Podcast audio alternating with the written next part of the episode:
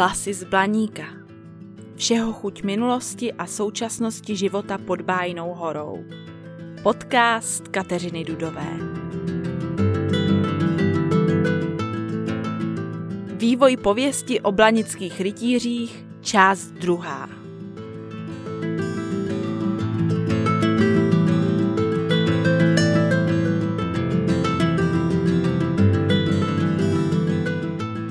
Milí posluchači, vítám vás u druhého dílu podcastu Hlasy z Blaníka. Dnes budeme pokračovat v povídání o vývoji pověsti o blanických rytířích. A slibuji, že tentokrát už přijede i svatý Václav. Jak se pověst proměnila v revolučních letech 1848 až 1849? Jaký měl na blanické rytíře pohled básník Jaroslav Vrchlický – Blanické téma v loutkové dramatice a dramatice pro děti. Národně uvědomovací funkce pověsti ve válečných dobách. A co rytíři v době covidové?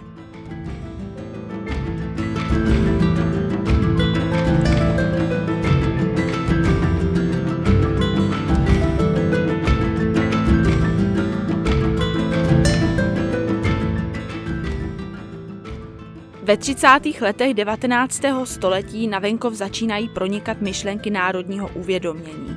Sílí ve 40. letech až postupně dozrávají v revoluci 1848 až 1849. Významnou úlohu v té době hrálo divadlo. Česká představení se začala soustředit i na politické cíle. Jak říká teatrolog Jan Císař, stala se jakousi manifestací místních národně uvědomovacích snah vůči obyvatelstvu, které jim nepřálo nebo bylo dosud v otázkách národních vlažné. Dobová situace ovlivnila vývoj pověsti. Motiv svatého Václava, který byl navíc oficiálně uznáván vládnoucími Habsburky, se do spojení s blanickou pověstí dostává se stále vyšší četností. Dokládá to báseň brněnského Augustiniána, vlastence a utopického socialisty Františka Matouše Klácela. Hurá, už je tu čas! Zbuďte se, zbuďte, bratři! Václav vojevůdce je náš, on vede ke slávě nás. Vojtěch nám kazatel smělosti.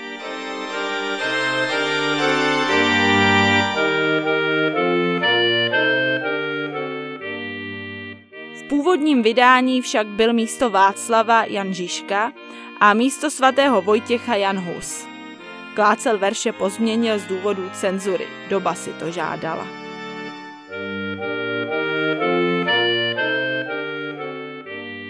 Postupně docházelo k propojování obou témat, husitství i svatého Václava.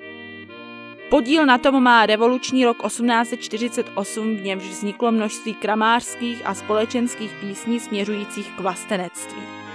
Byly složitější než předtím a kromě Blaníka se v nich objevoval i Říp a na pomoc byl vedle Václava volán i Jan Žižka nebo Přemysl Oráč.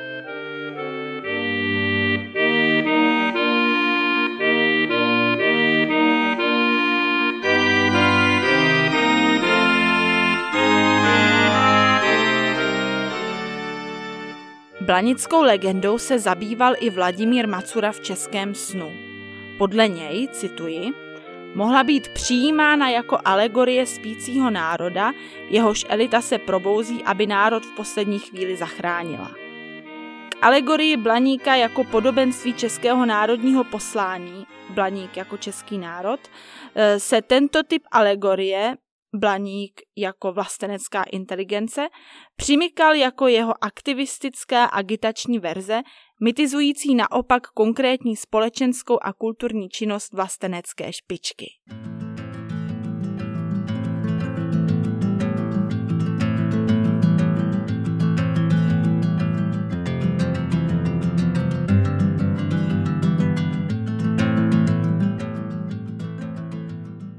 Blanická pověst, případně některé její motivy, byla hojně zpracovávána v poezii. Největší proslulost si získala vrchlického balada Blanická ze sbírky Selské balady, která byla součástí cyklu Zlomky epopeje. Jak Vrchlický říká v poznámce ve vydání selských balad z roku 1885, Inspiračním zdrojem mu byla svátkova studie Selské vzpoury v Čechách, jejíž zpracování pojal s plnou uměleckou volností.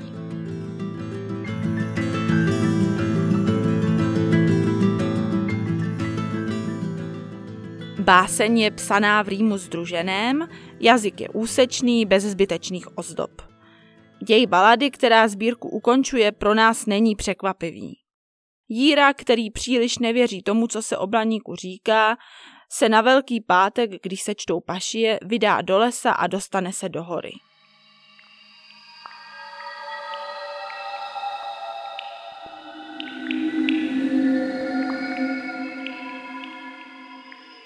A teď budu citovat. Kolem spících rytířů u nohou zbraně v hromadách se leskly. Na hlavách jak hvězdy občas přilby bleskly. Velkých štítů plochy plály stříbro skvělé, velké přikrýt mohly tělo s koněm celé. Meče obrovité, mlaty okované, houfnice a praky k střelbě uchystané. Hvězdy na řetězích oštěpy a díky, palcáty a kopí, seřaděno v šiky, boží vojsko stálo v pláštích zahaleno. K boji připraveno, v sen však pohrouženo. V středu toho davu praporec se zdvíhal, na něm svatý Václav s orlicí se míhal.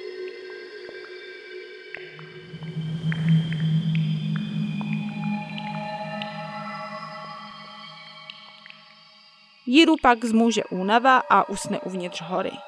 Probudí se opět o velkém pátku, místo zbraní však kolem rytířů pro tentokrát leží nářadí. Jakýsi hlas Jiru nabádá, aby vstal a tak se vrátí domů, ale stejně jako on nepoznává vesnici, lidé nepoznávají jeho. Stal se z něho stařec.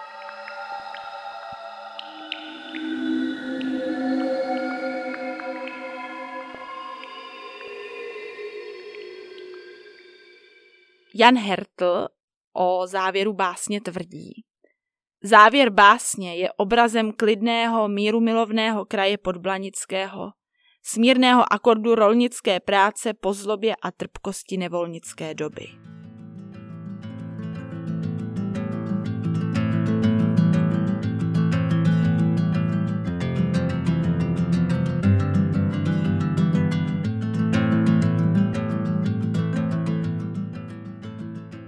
Pojďte a poslyšte pověsti dávných časů.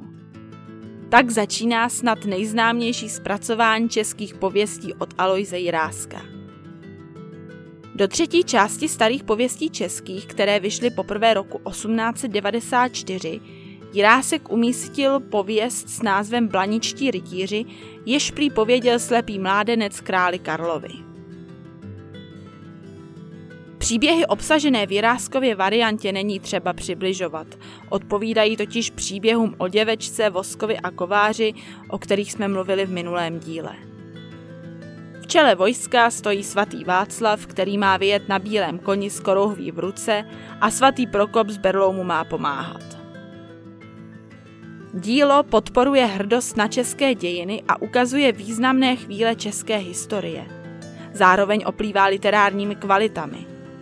Dle Jiřího Holého je to cyklus, cituji, plný básnického kouzla, stvořený Jiráskem jako náhrada za rukopis Králové dvorský a Zelenohorský, když domělou památku vyřadila z živého oběhu, včetně školní četby vědecká kritika.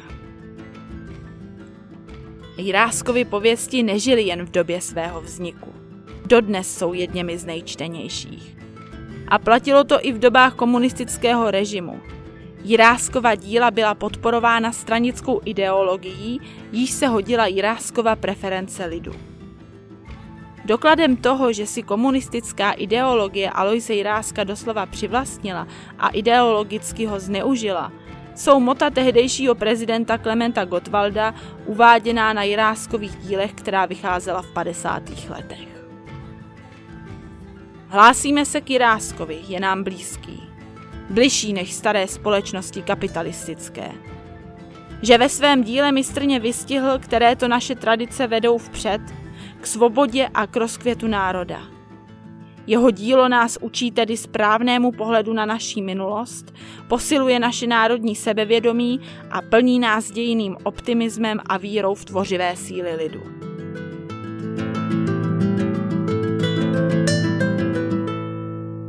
Množství básní a pověstí s blanickou tematikou si můžete přečíst v knize Radko Bílka o Blaníku a jeho rytířích v Beletrii.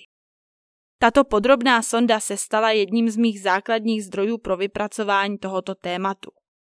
Ale mně se podařilo najít i v knize nezmiňované vlaštovky z oblasti, která je mi nesmírně blízká, z dramatiky. První je Alois Rada. Jeho rytíři v Blanickém vrchu a neb praotec Čech byli vydáni pravděpodobně kolem roku 1908. Hru určenou pro loutkové divadlo označil autor jako romantickou hru z pověstí českých ve čtyřech jednáních se zpěvy.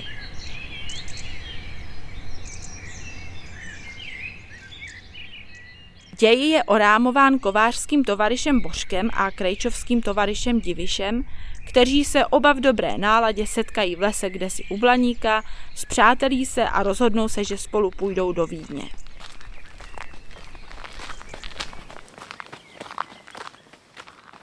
Diviš vypráví, že v noci v Louňovicích viděl projíždět řadu rytířů v čele s rytířem na bílém koni a s praporem v ruce. Domnívá se, že to byli blaničtí rytíři, ale Boreš mu nevěří. Tu vstoupí stařec a nabídne Borešovi práci – okování koní. Diviš má na Boreše počkat v Louňovicích, ale je zvědavý a jde se podívat, kam stařec Boreše vede. Do Blanické skály.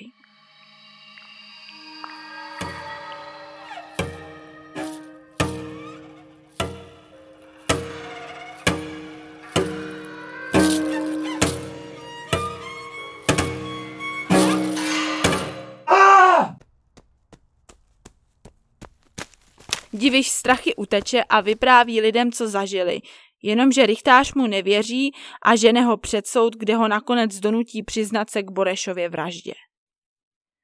Naštěstí se těsně před vyřčením rozsudku vrátí Boreš i se starcem a Diviš je zproštěn viny. Je třeba podotknout, že onen stařec je praotec Čech, avšak vojsko do boje, cituji, Povede svatý Václav sedě na koni a korouhev maje v ruce. Čechy na cizozemce a všechny je z Českého království vypudí. A svatý Prokop, opat Sázavský, s berlou bude mu pomáhati. Zde tedy vítězí svatováclavský motiv, který je stále častější a častější. Text hry obsahuje i řadu lidových písní. Není muže nad kováře, my jsme hoši od Šumavy, uhynula na Salaši slanina 4. července, chorál svatý Václavé vévodo České země, bývali Čechové, hej Slované a v neposlední řadě také Kde domov můj, kterému dodávají vlastenecký náboj.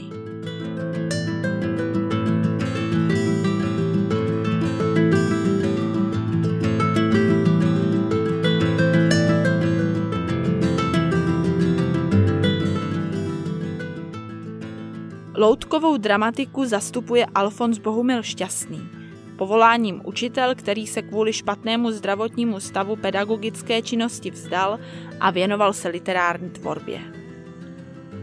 Kromě beletrie pro děti psal hry pro loutková divadla. Jeho hry mají často výchovný apel. Stejně jako jiným autorům, i jemu se nepodařilo reflektovat specifičnost požadavků loutkového divadla.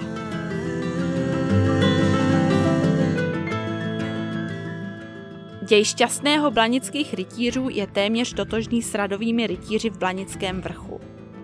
V obou variantách se zpřátelí dva tovariši, Krejčovský a Kovářský. V obou variantách se objevuje svatý Václav, stejně tak i Kovář odchází do služby se starým mužem a taktéž dochází k nařčení Krejčíka z vraždy jeho přítele. Šťastný zaměnil jména hrdinů. Kovářský tovariš se jmenuje Božek a Krejčovský Kuneš. I tady je starcem, jenž vezme Božka do služby a jenž oba tovariše pak zachrání před nespravedlností, strážný duch této země, praotec Čech.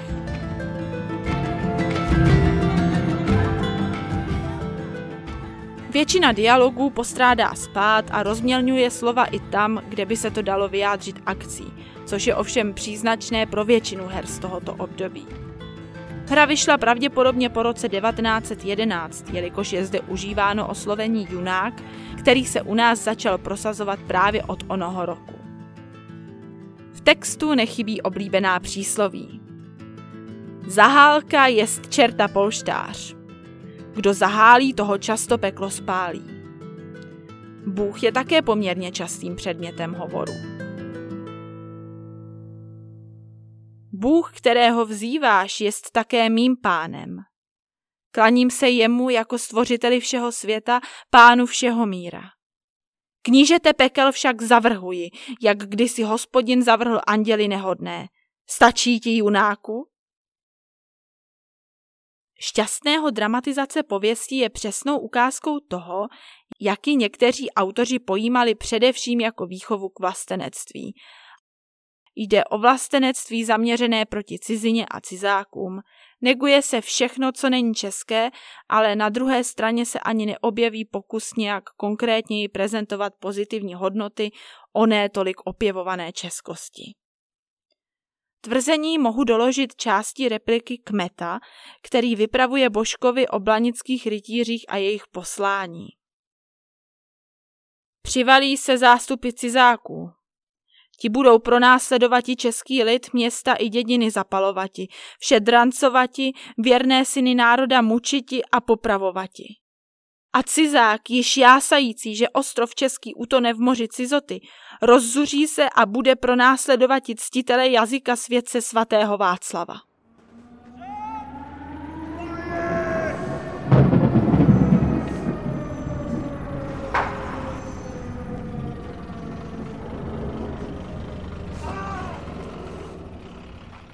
Průběhu první světové války sehráli důležitou úlohu legionáři – převážně zběhové a zajatci, kteří bojovali na straně dohody proti Rakousku a Německu.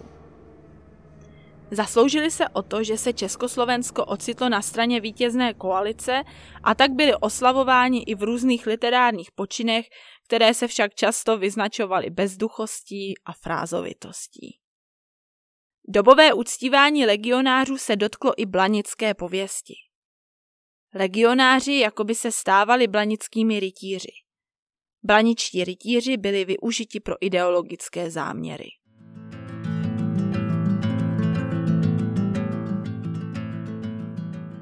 Zajímavé je zpracování pověsti v dramatice pro děti. Z jiráskových starých pověstí českých vychází učitel a loutkář Jaroslav Průcha, který v roce 1920 vydal hru Blaničtí rytíři s podtitulem Pohádková divadelní hra pro děti o třech jednáních a dohře. Děj hry je situován do vesnice poblíž Blaníku, druhé dějství před Blaník a třetí dějství dokonce do samotného Nitra hory. Časové zasazení příběhu odpovídá průchově současnosti. Odehrává se v červnu rok po ukončení první světové války, tedy roku 1919. V příběhu se prolínají dvě linie – První se točí okolo Růženky, pražské dívky, která přijela na podblanickou vesnici trávit prázdniny. Ve vesnickém prostředí se okamžitě zabydlí, najde si přátele a nad nikoho se nepovyšuje, což je přímo řečeno v samém úvodu hry. V rozhovoruAny, Skaláka a také Růženky.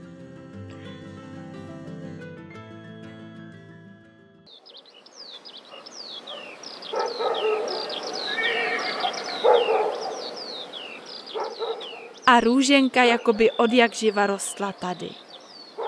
No to by bylo pěkné, aby praška ohrnovala po našich děvčatech nos. Děvče jako děvče. Bastříčku. A za ty dva dny, co jsem zde, znám se už se všemi a tak ráda je mám jako svoje spolužačky v Praze. No, tak to má být. Jen žádné povýšenosti a poníženosti.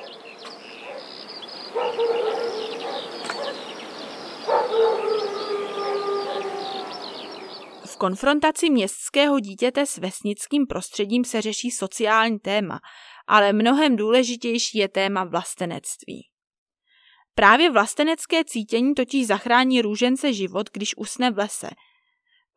Neměla totiž až sem k nám vnikat. Těžce bude za to nyní pikat, jak říká jedna z víl.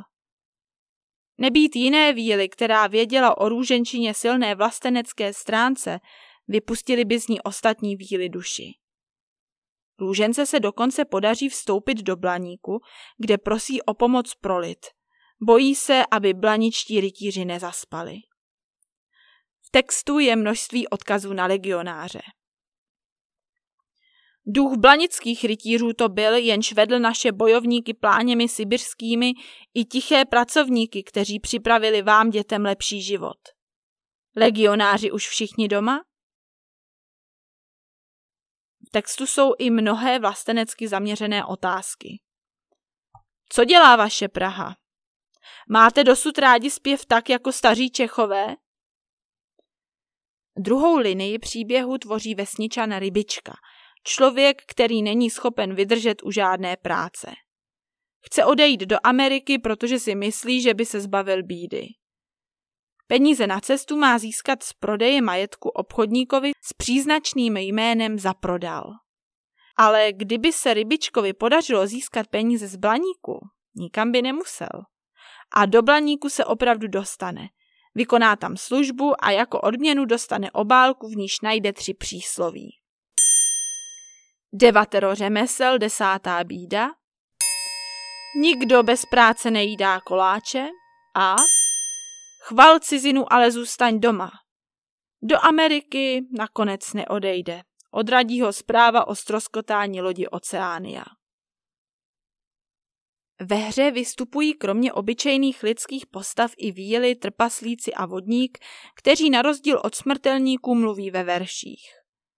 S blanickými rytíři nás poprvé seznamuje vyprávění babičky Kořínkové, které je v mnohem podobné Jiráskově zpracování.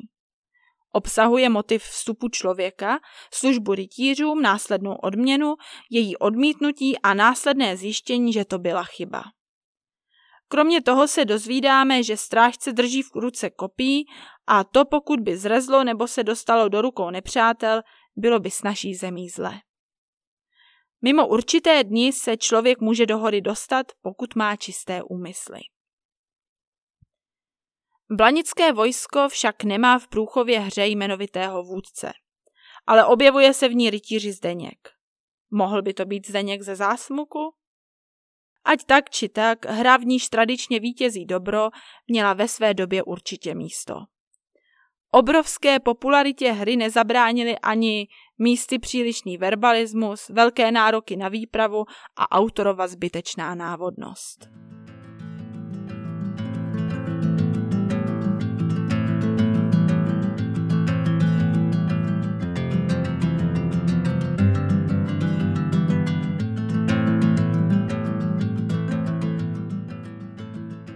Době okupace za druhé světové války se literatura navracela k tradici, která započala na sklonku první republiky a období Mnichova.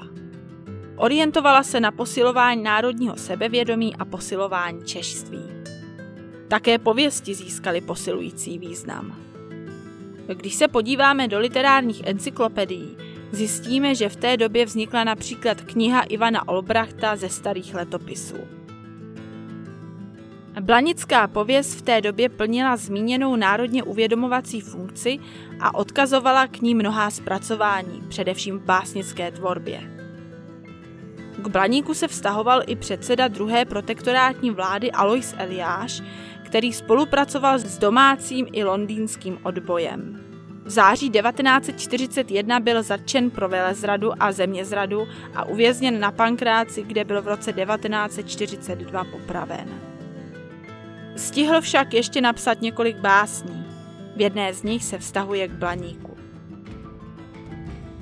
Věřím v šťastnou hvězdu všech, věřím v dobrý osud náš, věřím v nový Blaník k Čech, věřím v slovanské duhy zář.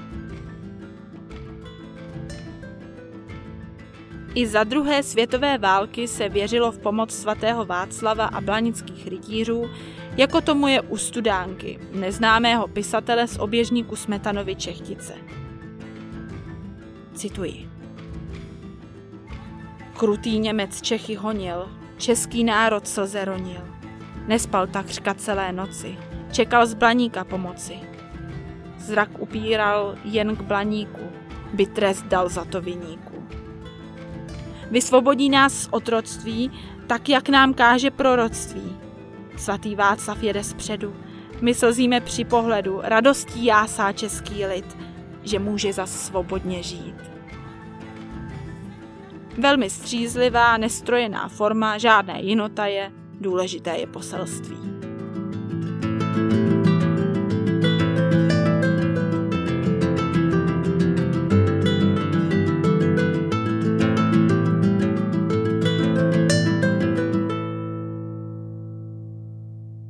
Že se spojení tak velkého epického celku, jako je Blanická pověst, s krátkým písňovým útvarem zdá podivné? Možná, ale přeci se tak stalo. Roku 1942 v období protektorátu Čechy a Morava, kdy z veřejného života mizelo čím dál více osobností, docházelo k čím dál častějšímu zastavování denníků a časopisů, vyšel v New Yorku sborník prací československých spisovatelů za hranicemi, kde byl vedle textu Egona Hostovského nebo Antonína Obrdlíka otisknut text písně Blaničtí rytíři, známého autorského tria Voskovec, Verich, Ježek, kteří byli už od počátku války v americkém exilu.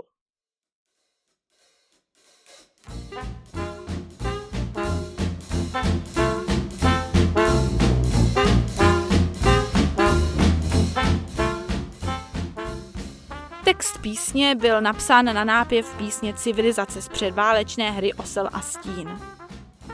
Estetická stránka stojí oproti jejich předválečným dílům v pozadí. Do popředí vstupuje naléhavost sdělení. Základní motiv spící vojsko, které se má probudit, až bude národu zle, textu zůstává.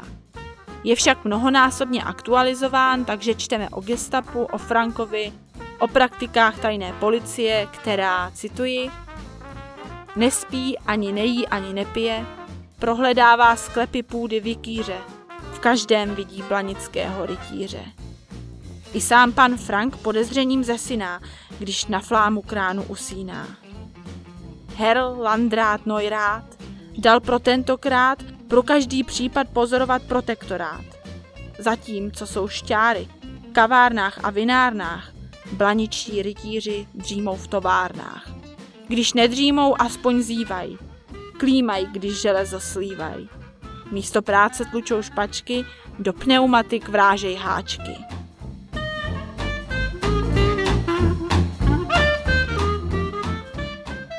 Z předchozího úryvku je patrné, že autoři pokládají za blanické rytíře obyčejný lid, který proti nastolenému režimu bojuje i v relativním klidu v továrnách, zatímco gestapáci se vydali na blaník. A cituji, vzali motiku, kopali a kopali, leč neměli kliku. Kopají ve dne v noci, kopají díru po díře, chtějí mít ve své moci všechny rytíře. Vnitru hory však najdou jen ironický vzkaz. Jak jste začali kopat? Neměli jsme k spánku klid, tak jsme se šli dospat trochu mezi lid.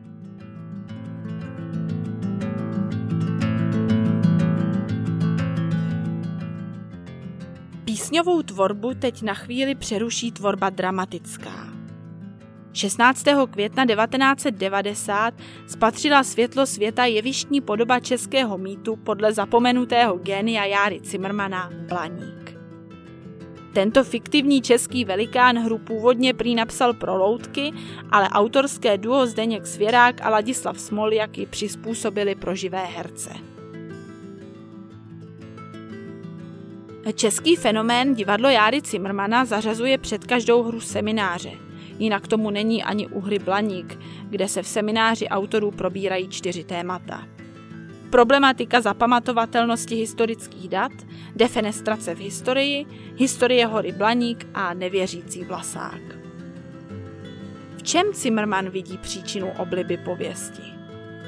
Spatřuje ji zejména, cituji, v zeměpisné poloze naší vlasti.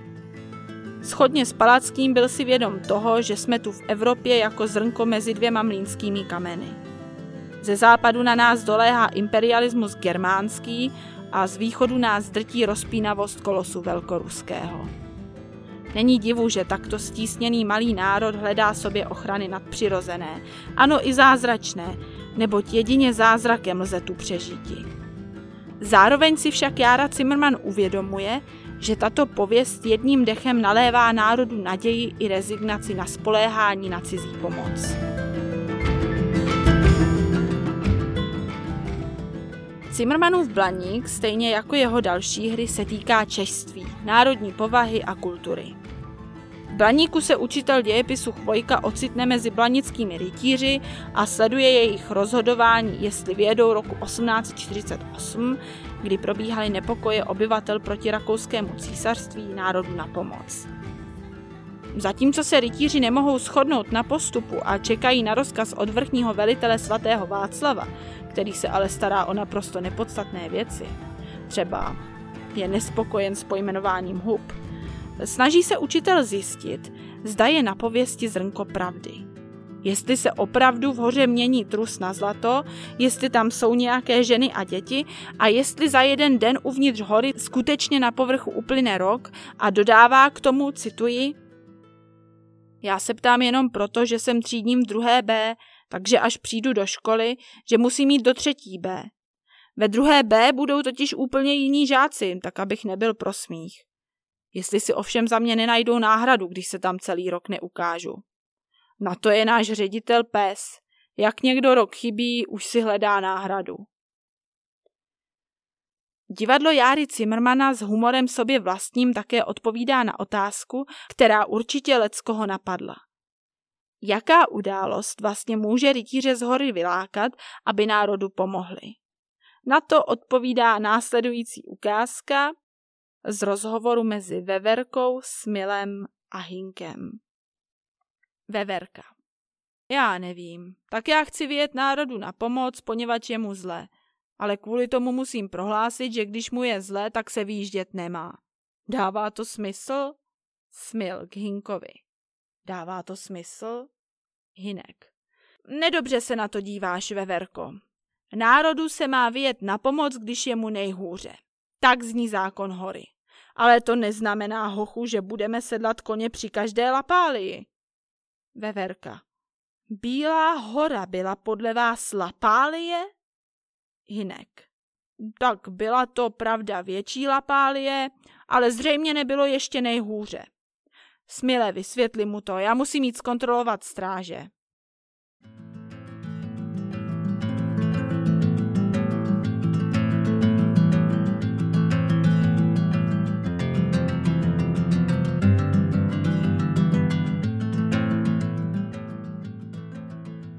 Do písně se rytíři z Blaníku dostali několikrát i po více než půl století od vzniku písně tria Voskovec Verich Ježek.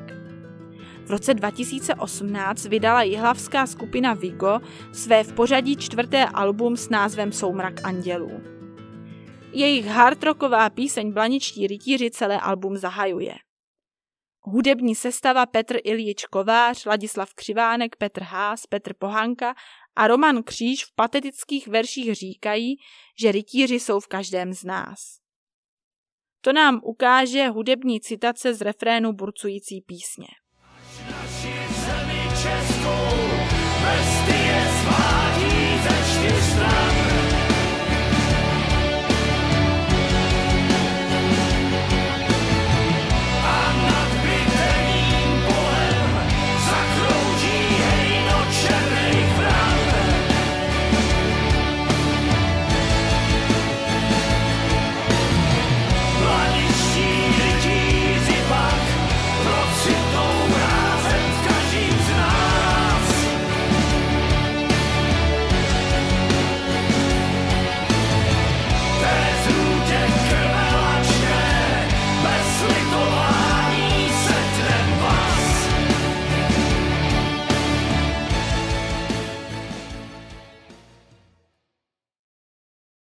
Písňového výčtu nesmí chybět novinka z pera Daniela Landy Blanický manifest, vydaný na svátek 17. listopadu 2020.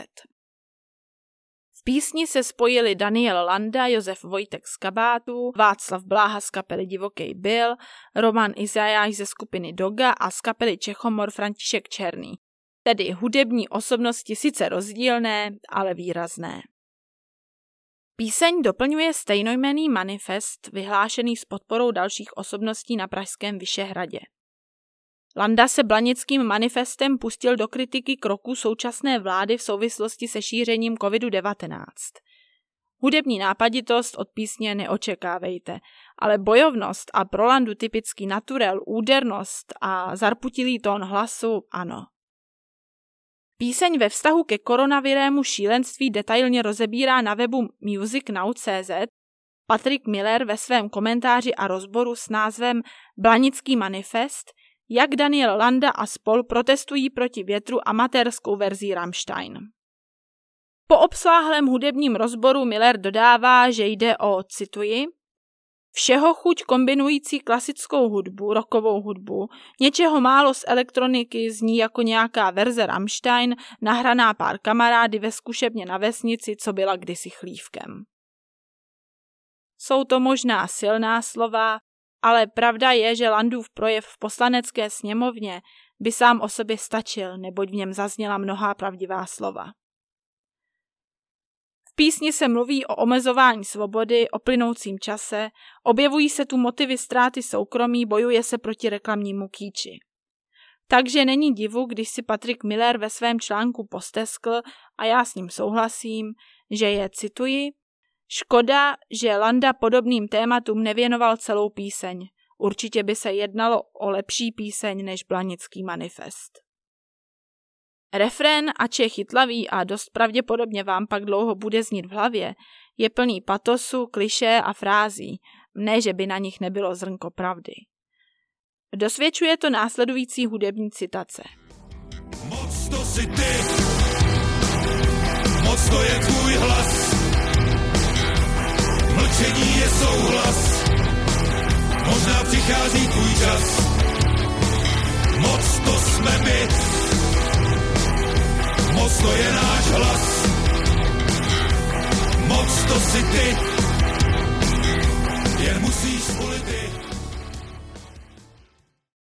Landův revolucionářský apel vybízející k euforii určitě fanoušky potěší. Ale proč o Blanickém manifestu v tomto tématu mluvím, když tu o rytířích nepadlo ani slovo? Hm, když moc, to jsme my a jen musíme z ulity. Nejsme náhodou my ti rytíři, kteří se mají probudit a něco udělat.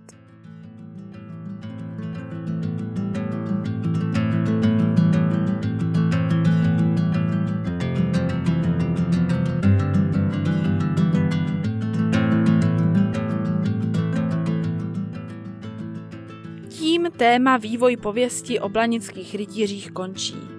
Dovolím si celé téma proto zhrnout.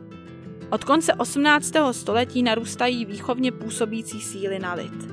Nabývá počet variant i zpracování pověsti různých kvalit, ale její jádro zůstává stejné a doplňuje se vždy podle toho, co žádala doba. Jindy má moralizující apel, jindy vlastenecký, oslavný nebo protipolitický. Ruku v ruce s dobovým kontextem jdou i proměny ve složení blanického vojska. Postupuje se od nekonkrétního velitele přes nehistorickou postavu Zdeňka Zásmudského, Husity a svatého Václava. Pro většinu děl zpracovávajících blanickou látku je typická tendenčnost. Nejvýrazněji se z ní vymaňuje počin divadla Járy Cimrmana Blaník, který si publikum získává zejména svým charakteristickým humorem. S odkazy na blanické rytíře, kteří byli v minulosti mnohokrát zneužíváni z ideologických důvodů, se setkáváme i dnes. Je to důkaz toho, že Blaník je pro mnohé Čechy stále symbolem naděje a poslední pomoci.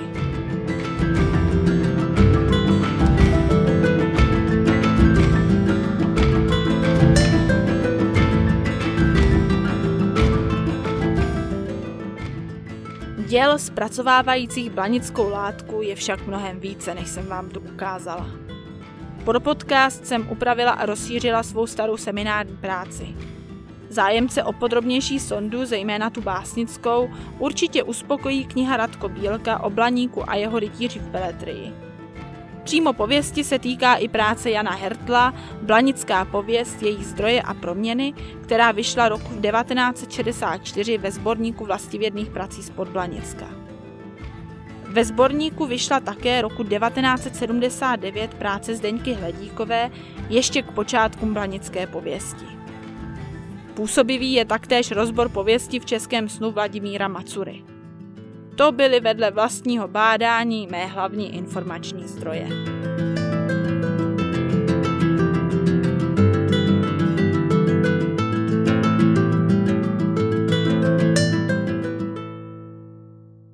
Jakou variantu pověsti znáte vy? Můžete mi napsat na Facebook podcastu Hlasy z Blaníka nebo na web hlasy pomlčka z pomlčka blaníka.webnote.cz Ocením i vaši zpětnou vazbu, připomínky, typy.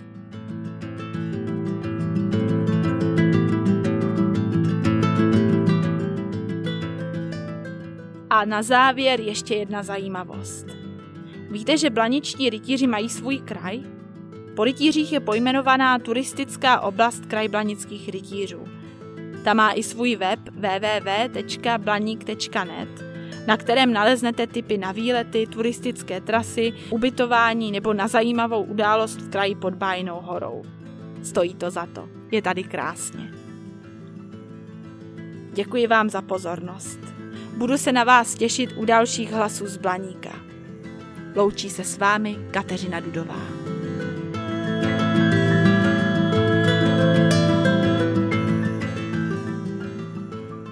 Ukázka písně Blaničtí rytíři skupiny Vigo byla převzata z YouTube kanálu kapely. Skladba byla vydána roku 2018 v albu Soumrak andělů vydavatelstvím Vigo Group.